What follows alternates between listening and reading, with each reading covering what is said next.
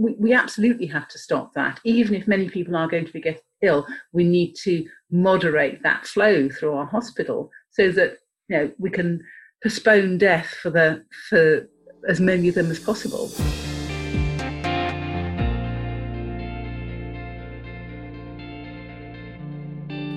Hi, I'm Fee Godlee, and with me for this conversation about COVID are two regular BMJ columnists, Matt Morgan and Helen Salisbury. Matt, do introduce yourself. Hello, everyone. Uh, so, my name is Matt. I'm an intensive care consultant working in Cardiff, in Wales, and I'm also the lead for research and development in critical care for Wales. Thanks a lot, Matt. Helen. Hi, I'm Helen Salisbury. I'm a GP in Oxford, do quite a lot of teaching of the students and junior doctors here, uh, but my main job is just looking after patients. Thanks, both of you. Um, Matt, I, I, was very struck reading back over some of the things you've written and your open letter to patients, in which you said um, that this had been the longest six months of your and your colleagues' lives. It, it certainly has been a long six months. What, can you give us some of your your highs and your lows? Well, yeah, it's definitely been a long six months, and that's not to underestimate how difficult it has been for people not in healthcare. And I guess, in a way, some of the highs are the uncertainties we've been dealing with relate to the things in our job and less so the things in our lives. You know, in many ways, I've been going to work the same as I always do.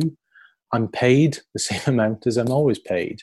So that security in terms of living with a family, you know, I've got two young young daughters, is a is a huge thing actually. So if anything, that's been one positive, and it's easy to forget. You know, many people out there uh, that isn't the case, and that, that must be so hard. In terms of the tough times, I guess that probably relates to the things people know about already that families often can't be there for patients when they need them the most although we've we've tried to ameliorate that as much as we can, certainly in intensive care where I uh, work and live. And I guess the other thing I'm struggling with more now than ever, perhaps, is is division. You know, in, in wave one, if you want to call it that, we were all together as a society, as a profession, uh, as as a world, really, and that was pretty unique.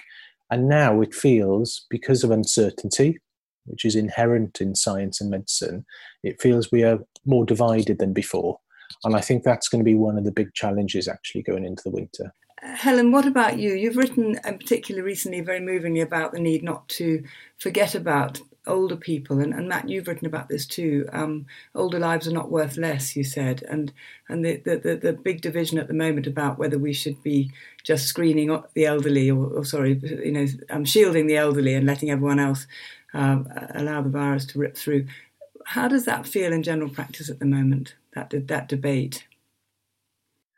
Um, I don't think there's any real debate in general practice because actually I don't think that that opinion is held in in any scientific or medical circles. I think it's I think I mean it's quite got quite a loud voice, but those of us who actually work on the ground and just see how communities work. You can't you can't hive off one section of the community. We don't even know who's vulnerable. Still, we don't. We know older people are, um, and we have a suspicion that there are some um, particular groups that are that are more at risk, whether that's to do with um, the pre-existing conditions or, or, ethnicity or obesity. You know, the, there are things that make people more at risk, but we can't say exactly who's going to do badly, and we also don't know who's going to do badly in terms of the very long-term effects of um, COVID that didn't take them to hospital. So the young, fit people who are still young but are no longer fit once they've had COVID.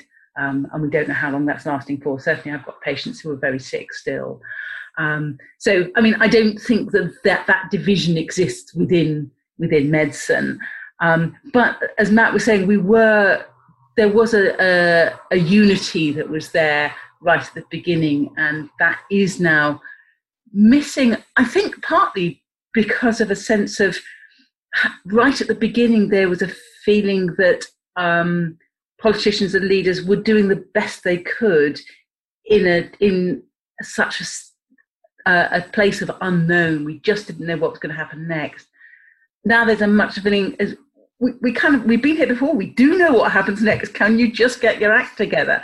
And so I think there's a huge amount of frustration here that um, steps that we need are not being taken, and most of us can see this this wave, this huge wave approaching, and that's quite scary.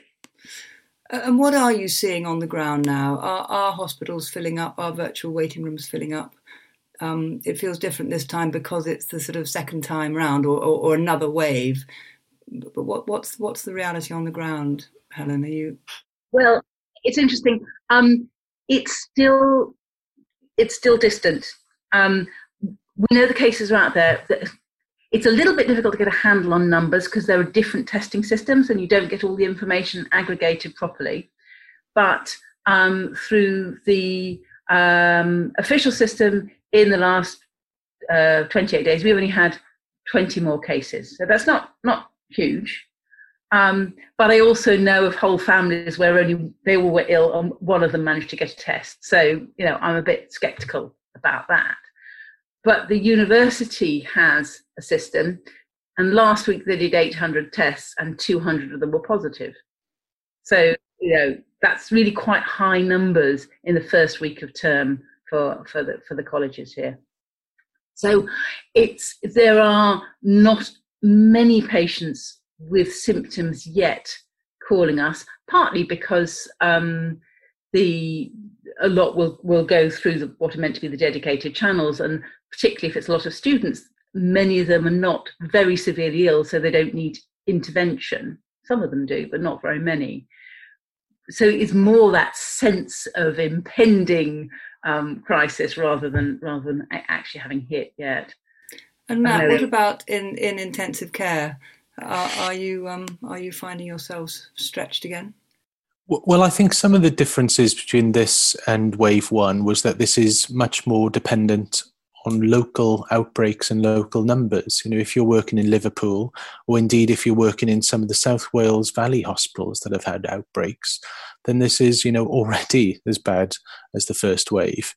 One thing to say as well the data for, is all out there and published and transparent already. You know you can go on the government's covid data panel and look at numbers. And we know in hospital it's around um, up to about a quarter perhaps compared to the peak numbers of admissions to hospital with covid-19 and in intensive cares it's you know perhaps uh, around a third of patients in intensive care compared uh, to the peak, for example. But this is really local dependent, uh, and I think that's a really important thing to say. But you have to remember, wave one, as much as possible work was was paused, and so we were really dealing with critical life-threatening things. Although we did continue cancer work and heart disease work and stroke work, and now in wave two, we're trying as much as we can to run in parallel. And if there's one thing more predictable than the John Lewis advert every Christmas, it's front page newspapers saying that the NHS is on its knees in winter. So this is on top of that, uh, which is why you know it's different uh, than Wave One in, in many ways. And what, what um, do you feel? I mean, we've talked about the fact that the politicians surely, you know, they should have got their act together by now. Um, and and we've got a piece from from Martin McKee and David Stuckler in the BMJ this week talking about the fact that it, the issues aren't aren't scientific; they're political. It's about implementation. It's about the failure to implement what we know works. Um, you know, tra- trace, track and trace, and, and, isolate, and all of those things. But in in medicine, um, I would say my understanding is we have to some extent got our act together, and we do know a great deal more. And you've written, you've both written about this about you know, which which I feel is quite a hopeful um, message to people. Matt, will you just give us a sense of what those things are that, that we've learned in the last six months that we're now able to apply for people who come in and very sick in hospital? Well, it's it's remarkable how much more we knew compared to a virus we, we didn't even know the name of just over six months ago. And I think Britain, patients, families, doctors, researchers should be really proud of that, actually. You know, the recovery study run out of the University of Oxford has shown that a simple cheap, relatively safe drug, dexamethasone, can reduce deaths of the most critically ill people on breathing machines by as much as a third. You know, that's a remarkable amount. And for a drug which can be used globally because it's cheap and accessible, it can also prevent people needing to come to intensive care in the first place. You know, some of the evidence around other drugs like remdesivir is a bit more difficult. Perhaps it shortens duration of illness, but nothing much else. But importantly, we also know what doesn't work. And they aren't negative trials. That's a hugely important thing to know. We don't want to be wasting time, money, and resource on drugs or interventions that don't work. I think in the intensive care community, in the respiratory community, in the anesthetic community, we also now are using more forms of oxygen via the face, like CPAP and high flow nasal oxygen, which will hopefully help reduce the need for invasive ventilators, although the evidence is still difficult. And we have teams of people, which we call merit teams, that have protocols, policies to go out and help people. And I think this this issue about delaying, you know, some people say, well, intervening now simply delays things. Well, guess what? We're all going to die. the mortality in medicine over the last six million years has been 100% for everybody. And medicine's in the business of delaying death and promoting quality of life. So the thought that that in itself isn't a good thing is bizarre. And what's more, by delaying things, if you were ill in April compared to June, after the recovery study was published, you are far more likely to survive. Plus, we've been talking about a vaccine maybe being there. So this concept of oh well we're just shifting the inevitable, you know, I, I just can't sign up to that. I think the other point on that is that um, it's really important that we don't that, that we cope as a system, and if you can delay some people being ill, then perhaps more of them will will get the expert administrators of people like you um, and actually make it through to the other end. Um, so that the, those really nightmare um, scenarios that we saw in Spain and Italy right at the beginning of this pandemic of people lying in hospital corridors because there weren't enough staff and there weren't enough ventilators and there weren't enough medicines. That's we, we absolutely have to stop that. Even if many people are going to be get ill, we need to moderate that flow through our hospital so that you know we can postpone death for the for as many of them as possible and ideally postpone death for decades. And that's our job, isn't it? Postponing death. Uh, and I think you know intensive care has been in the news a lot because it the pictures are dramatic and you know it, it, it's seen as that that end point but this shouldn't be about intensive care you know the best way to survive intensive care is not to come and actually, it's the whole hospital system. You know, this is ED doctors, this is community workers, this is GPs, respiratory people, and I'm really sorry, Matt. Actually, I think it's public health.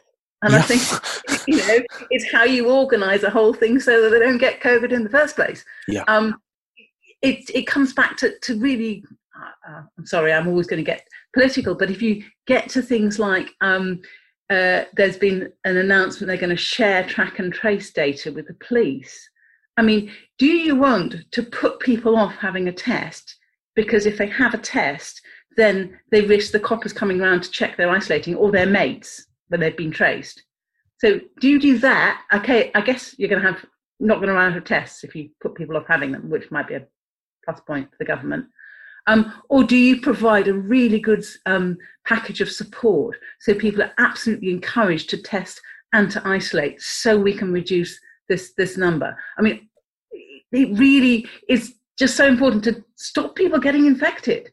I, I, I, I, know it's difficult not to get downhearted at how badly this is being run from a public health point of view, and that's not to do with the public health physicians. I really don't think it is. It, it as as Fee was just saying, it's political. I, I, think I think it is deeply frustrating for, for, for, everyone watching this how, how poorly that is being done in the UK. I'm sure in other countries too, but but it's been it's been really desultory. Um, and we will hopefully have um, a public health person on on the call next week because I think this is a huge issue for us as a country. um, the failure to, to, to implement basic public health. And as you say, not the fault of the public health uh, experts or clinicians or physicians, but um, really a, a, political failure, I would say. Uh, c- can I ask, though, also then about? I mean, you mentioned that the, the purpose of medicine. I, am sure you don't really both think this is to delay death. Um, it is that, but it's also surely to improve quality of life. And there is the worry, isn't there, about the long-term effects of COVID? People who come off intensive care, who, whose lives have been completely changed, and they're never going to fully recover and then you've got the, the, the whole long COVID um, problem. Um, I mean, Helen, are you in general practice seeing a great deal of that? Um, I've got still got some patients who come and see me about it, but I think quite a lot of them have um, almost given up because there's not very much I can do. I know they're still out there because I talk to them sometimes, and I know quite a few of them are still not better. We now do have um, some post-COVID clinics set up um, some of them by respiratory physicians, particularly for the lung issues, but also ones that are run by um, physiotherapists and psychologists and all sorts of other people who can help people rehabilitate. Uh, but it, it clearly is a thing, and it's something that is different in flavour from chronic fatigue syndrome, which I've met before. Uh, it, it's difficult to understand because a lot of people will have everything you can measure comes back normal but they're not. They're people who, ran five miles three times a week before COVID.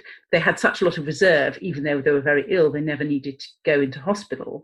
Um, but now, you know, they walk quarter of a mile and they feel rubbish. Um, and that's that's horrible for them reevaluating who they are and trying to work out what sort of future they might have. Yes, and, and Matt, what about uh, the, the, the long term impact of being on intensive care or whether or not you're ventilated? Um, are there things that can be done to try to minimise that and, and, and deal with that at the time? Yeah, well, I think this is one of the issues about using uh, death as one of the only binary outcomes to look at really. You know to say that somebody who spent three weeks in intensive care and needed a tracheostomy but survived well that's okay because they survived you know. Of course it's not. That's a life changing experience to go through not only for that patient but for their family for their future finance for their future psychological and physical health. Um, you know i think we've long recognized that surviving critical illness leaves scars physically and psychologically. And in recent years, we've recognized that more with providing follow up clinics, for example. And that COVID has brought that even more to the forefront. So there are certainly unique things probably with, with COVID and long COVID and critical care COVID, but there's also challenges in post sepsis survival and post cardiac arrest survival uh, and so on. So we're really trying to target help for all people who survive critical illness but, you know, as Helen said and others have said, the best way to avoid that is not to come to critical care or hospital in the first place, really. Yes, and, and not to get not to get infected. Um, all of our working lives have changed so much in the last six months. Um, and, and obviously, a lot of the work that you now both do will be through virtual consultation, virtual co- collegial discussions. Um, how, how, I mean, personally, I see that as a, as a huge huge improvement. I mean, uh, uh, in many ways, and you know, climate change and all sorts of things will will are on the on the um, discussion about you know how how will this change the way we work. Uh, do you see that as a positive thing, Helen? Do you see it as a? I mean, there's a, a mixed picture for general practice. Yeah, I mean, I think it's possible that the students I'm teaching now will be much better at it than than I am, having been growing up through this now. But I feel I, I really miss the, the, the physical element of my job. And actually, I am seeing quite a lot of patients face to face. We're just on a tipping point now, having sort of relaxed a bit and having more patients in. We're now having to go the other way again. I like seeing patients. There's a there's a sense in which even if I am really pretty sure that I'm going to examine people and that examination will be normal, it is very, very much easier to reassure a patient that that's the case when you've seen them and examined them. I think there's something about the remote consultation, particularly phone, which is what I do most of the time, which is more transactional and less relational than actually having someone in the same space that I'm in. Um, I, I, think at the moment, Mark, the success of my remote consulting is very much piggybacking on the relationships I already have with patients because I've been around in the same practice for, for a long time. Um, and I, I just think it's harder. It's harder to do well, and it is a less rich experience for both the, the doctor and the patient doing everything remotely. What about you, Matt, in hospitals? How does that play out, the virtual side? Well, I think we're lucky in many ways. In certainly in critical care, it's still very much a present uh, in the moment with patients kind of specialty. You know, it has to be to some extent. I think what we have found is many of the allied roles, so perhaps the administration, the managerial side of it, and clinics, like follow up clinics, are done remotely. So I've got a consultant meeting this afternoon, which is all remote. I've got a follow up clinic that we're doing for survivors of critical illness tomorrow, which is all remote. And I think that's great in many ways, but you know there are disadvantages and certainly learning the uh, almost the, the morals and the ethics of interpersonal communication that way is hard. I found you've got to assume positive intent when you're reading things that are not spoken in person. That's been really helpful. And of course, those corridor conversations where lots of small problems get solved before the big meeting uh, is missing to some extent. And the huge thing that we're all missing uh, is families. You know, families play such an essential role in the management of people when they are critically ill, be that working out best interests, be that just being there physically. And I think that's one thing that I'm sure families struggle with hugely, and it's something that we, we struggle with as well. And that sort of brings me, in my own mind, onto onto the whole issue of PPE and protection. I mean, um, so getting families to the bedside um, with adequate PPE is obviously, you know, one of the challenges we face, and and making sure that the staff have confidence in, in the PPE. Do, are we are we better prepared this time? I, I, think we are. You know, there are stories in the media that you can read where you know very sad stories that families haven't been able to be there. You know, most places I know about have very clear policies that, for compassionate reasons, they can be, and that doesn't have to just be end of life care. For example, it can be other compassionate reasons. Uh, and you know there is the facilities to provide PP for family members and, and train them in its use. I think one of the big challenges we had in wave one wasn't so much the absolute lack of it. We were lucky in critical care that we didn't have phys- we didn't have actual shortages of numbers. What we did have is a huge number of changes, and whenever a mask changes because of supply, you need a process of retraining, and that in itself was exhausting and hard. We have invested far more in different kinds of PPE now, which are airflow devices, which don't need recurrent changes and don't need the fit testing uh, before. Plus, it shows a full face, it allows communication, it's more comfortable for nursing staff and others to wear. So that's been one big change actually, but we we still can't have units for everybody, for example. I would love some of those masks with a, that were completely clear because um, there is a thing that even when I do see my patients face to face, it's actually face mask to face mask, and you're losing a lot of the cues that you normally have. Although I did have a delightful conversation recently, I mean, I have delightful conversations with my deaf patients. Well, I just have to open the window. That's the only option to do is open the window mm. and talk because and, and, and put their chair a little bit further away um, because if they lip read, I can't. We can't wear masks. Um, but it, but it, and I think we do have at the moment enough kit. Um, I think that the issue more is about for us is about getting the people seen in the right places and trying to keep our surgeries as COVID free as it's possible to be. Obviously, there may be people coming in with symptoms that are not typical and we have no idea that it's COVID before they come. But if people have got a cough and a fever, we actually don't want them in our building really because we've also got vulnerable people coming into our building and actually trying to sort that out at a local level so that um, we don't mix the two streams of the vulnerable and the and the sick with COVID is quite important. Uh, my particular bugbear at the moment is that there's loads of money out there apparently for general practice, which is earmarked for employing more physios and social prescribers, but we don't actually have a capacity to train physios and social prescribers at the moment. We need COVID clinics, uh, and and there's, so there's a bit of a frustration that um, we're not going to be able to control the infection as well as we'd like to in our surgeries because the money's going to the wrong place. And I, I, that's what you've written about this week, Helen, because oh, I've just read your column. Oh, uh, no, no, it's fine. Uh, and I and I also it's about the training, isn't it, of the next generation. I, I, do wonder about how how are medical students and junior doctors going to train in the current environment. It's really, really difficult because uh, the medical schools have absolutely no option but to provide people who are badged as competent by August next year because there needs to be a flow of F1s into the system. Um, the, the new junior doctors who've got to start.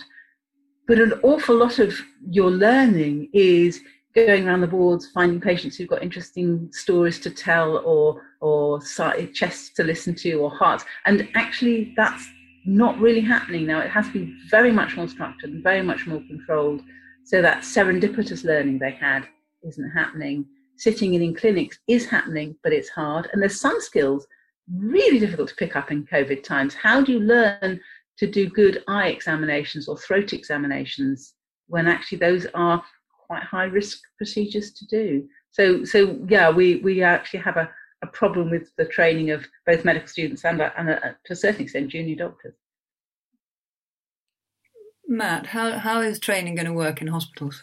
Yeah, again, it's it's hard. I think one thing this has done is given an absolute shove to digital for both the NHS and for education, and you know that serendipitous learning is is fab.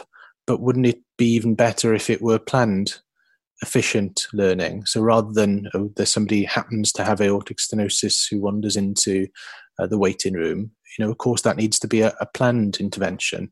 Now, you can't simulate everything, you can't organize everything, but there's some ways to go in in terms of that, and I think that's the same for the NHS in terms of digital.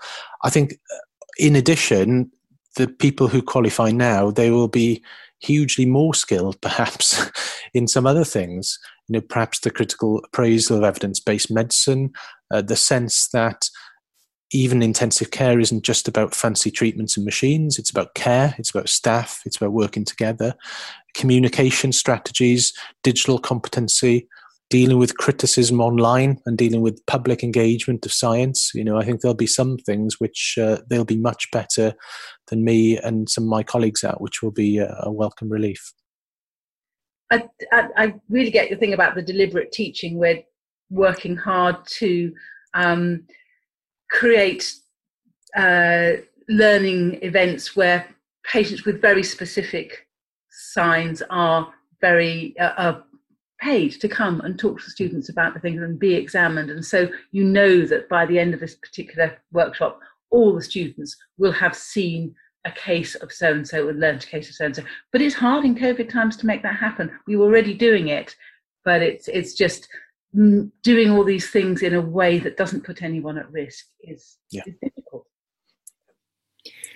I wonder what um, what you would call your most fascinating fact about COVID. I, have got one, but um, or not a fact, but an explanation. Um, Matt, any any fascinating fact? Well, bizarrely, I've been looking into the history of steroids quite a lot. You know, steroids and critical care is a topic that's been ongoing for decades, and they come and they go and they come, and of course they are here now because of COVID.